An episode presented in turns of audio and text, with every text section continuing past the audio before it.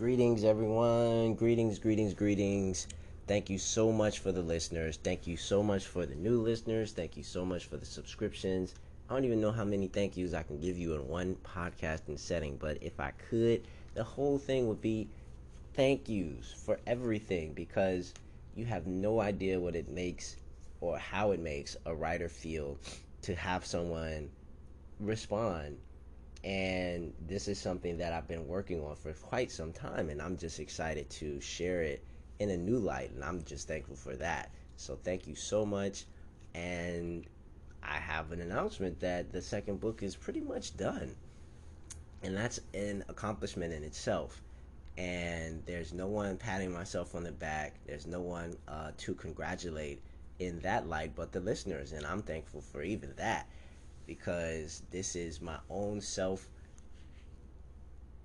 goal, my own something that I set out to do and that I accomplished long, long, long. This was a year ago, and I had always had the idea, but didn't have, in particularly, the time to put a book together, audio book wise because of so many different things. I was always busy. I was always on the go, going, going, going, going, going, going, going, and this loop, if you will. And so when COVID happened last year in the beginning, uh, this was like March, I was thinking to myself like, wow, I should really do an audiobook. All these people are telling me to do this, and I feel like I should do so. So I love, love that I have you guys to hear this. I want people to know one that if I can do this, by God, you know you can do anything you put your mind to. That's not even a joke. That's not uh, a brag. That's not even. It, I'm so serious with this. Like, just put your mind to it. See yourself doing it constantly, like visualizing yourself doing something and then you will naturally and instinctively do the steps towards whatever that goal and accomplishment is. And then also, this is for creators because I was watching a clip by, I believe it was David Bowie or something like this, and him, he's a great master creator. Rest in peace. Great person. Amazing legend. But his way of creating was different from mine, the mindset in doing so. And each and every artist is different. And that's why I say things and utilize them as templates because the way I do something or the way that I balance myself is not necessarily the same way that someone does it for themselves. So, if you have a goal, if you have something as a creative project and you have this existential accomplishment, and after you do said thing, you take your time reevaluate what it is that you set out to do. But then also, you don't necessarily have to do what the next person has done before you. You can wallow in your creative enterprise. You can have something lined up, five or ten different other projects lined up afterwards. It's completely up to you. But make sure that it's in your own flow. Make sure that it's in your own flow. Now, so book three. Now, okay, so Hearing Colors to Kill Sounds is a book that I crafted in 2014, right? And I was in Chicago at the time, and I published it 2015. And I wanted to do this before I was 30 years old. And this is before I got to California, before I got to Venice, before anything, anything, anything, right? And so, time lapse wise, I started a book in 2016 and then subsequently published that, if I'm not mistaken, wow, it was probably like 2018 or 2017 by the time that I took to reevaluate and put all of the pieces together. Now, 2018 to 2019 is where this book comes in, and this was book three. Now, book three is a different vibe in itself. It is shorter than the first two, but meatier. And as I said before in book two, I was getting into my stride. Like I was vibing, I was putting words together. It sounded like I was a rapper or something like this, as far as the lyricisms or the cadences or the similes. And with that, book three, I had the time of visiting my family member's house for the second time. Now, the reason why I say anybody can do anything is because I was living on the street at the time. And in no consequence, I just wanted to not be in anyone's way. Uh, I didn't want a job that I didn't want, and sitting on someone's couch was not the move energetically for me to do so. So I stayed on the street and I started painting and I started making things. And the inspiration would come daily and still does to this day about everything conversations, life, families, art, music, whatever you want to think of, it added to this third story. And that's why I called it The Seat of the Door with No Threshold. And it's a, a play on words. The inspiration was just something that I would have made a poem title in itself. And the same thing for The Seeds of the Time Before Time. And I explained the meaning of the seeds of the time before time because it wasn't to do with any movie or anything like this. It was to pay homage to the. It was to pay homage to the Aborigines in Australia, and they have this thing called a walkabout or walkabout, and that's a type of spirit journey where they have uh, as a coming of age, and I just looked at it grazingly, like as the surface of what they entailed and their tragic story of how they existed um, for the past over two to three hundred years. But the one thing I wanted to be of note, and the reason why I made it so blatant, was they called this the time before time, or a time period before this one, or even before another period of existence. And one could go back into ancient text, or even Hindu text, or even Vedic something like this. Now, I sound like I know what I'm talking about, but please, oh, I don't know anything about world history. I just studied a little bit and part of how long the rest of the world has existed, more so than us, or this 300 years of America being here. But yes, this this time period before there, and I had never versed this before in my mind, of a period of time before this one.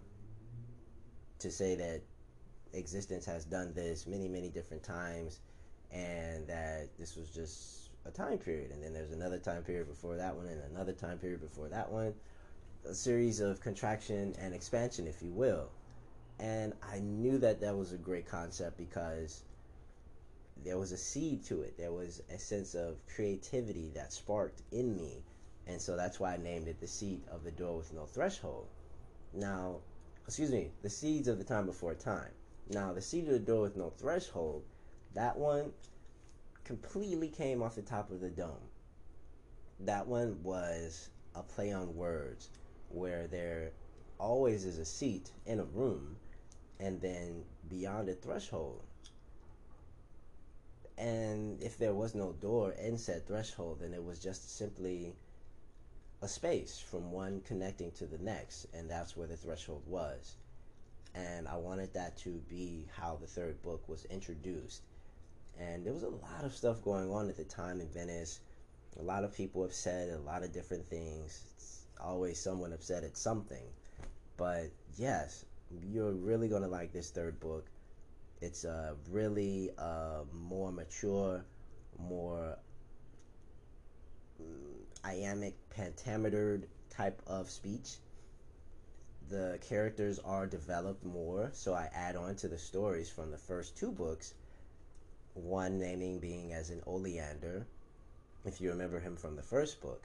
And I made him like some RPG anime character, completely overpowered, long haired, but extremely volatile and violent because it was just to depict this sense of persona I wanted to have someone as in the embodiment of emotions that people have, all wrapped up in one person. And not to make him cynical or not to make him completely crazy or anything like this, I wanted it to be of a sensibility of someone placing themselves in his shoes. And would they inevitably have the same emotions if you had those abilities?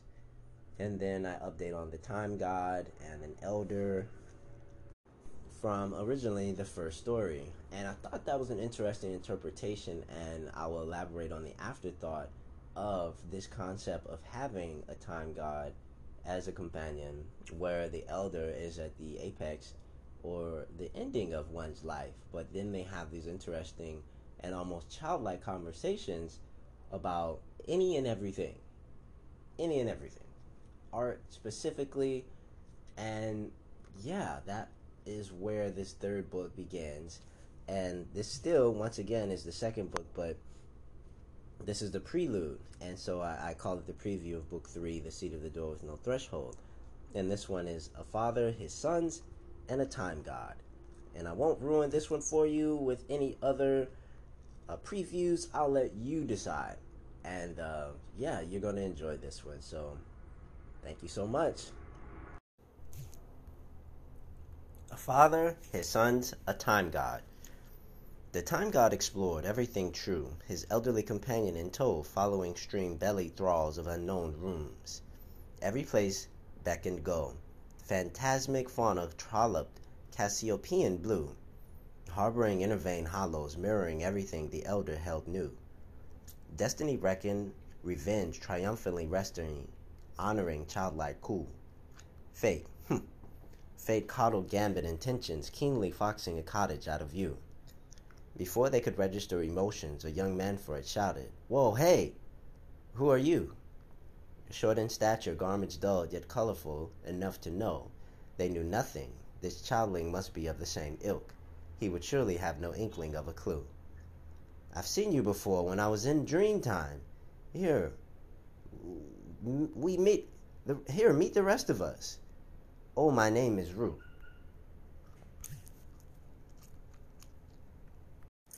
Okay, so like I was saying before, this a father, his son's a time god.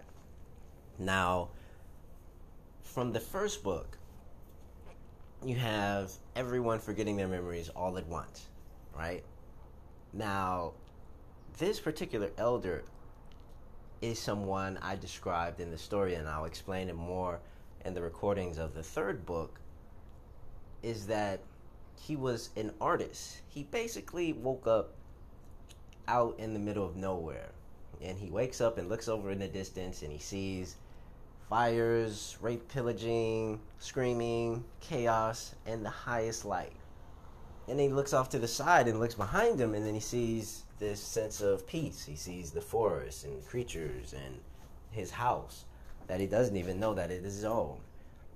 And so he walks in, and this sense of befuddlement occurs because he's piecing together all these different things, but it comes where the words aren't formulated. If you have amnesia and are trying to express yourself, one could even imagine what the mental dexterity of what it would take to actually say something or to to motion something and there's no one else to help him as reference as we do today and he later finds out and the first thing that he calls out is for a time god the first words now I created and crafted this character as a time god as a play on words. Uh, one being as in time, and then two as a god, to have someone as a disembodied uh, spirit to help in said situation. Because if he didn't know anything, why would this be the first thing that he asks for? There's so many other different questions as far as origin wise goes. And I thought that was an interesting thing when I created the time god character and then, too, the time God himself had forgotten all of his memories as well.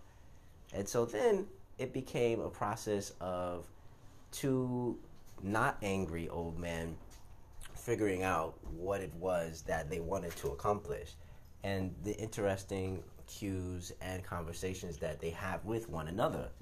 It's like, well, if you believe it's this, then you should do that. If you like painting, well, then you should paint. Type of mentality, and I thought that was an interesting notion of this grown up or this elder and a time god both possessing this childlike quality. And in this particular installment in this book, in the beginning of the third and end of second book, I basically just set the stage of them running into different characters. And then the gentleman and elder realizing that he has a family and that his family was out in the forest doing certain things when this time of forgetfulness came. And then the story progresses on and on and on where they run into different characters throughout the story, but I won't reveal which as to who and what characters they are. It's just a, a build up, if you will, and an introduction of these characters once again. And I'm excited because now, writing the fourth book, I get to interject and weave something else for these beings to experience.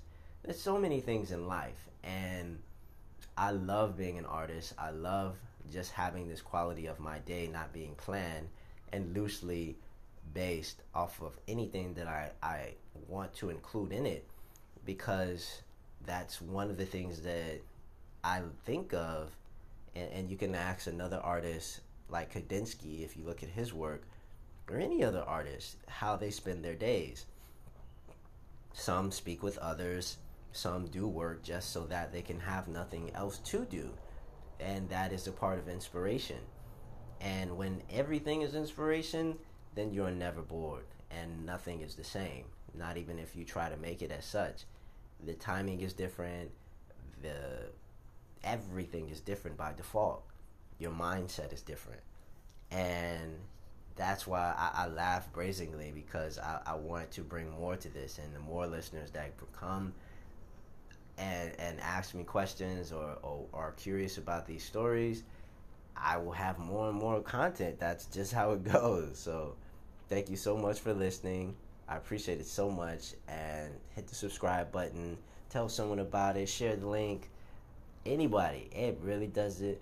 Well, it does matter. But yes, Twitter, Instagram, Facebook. Not so much Facebook. No, I'm joking. And thank you so much. And this is V signing off. Peace, peace.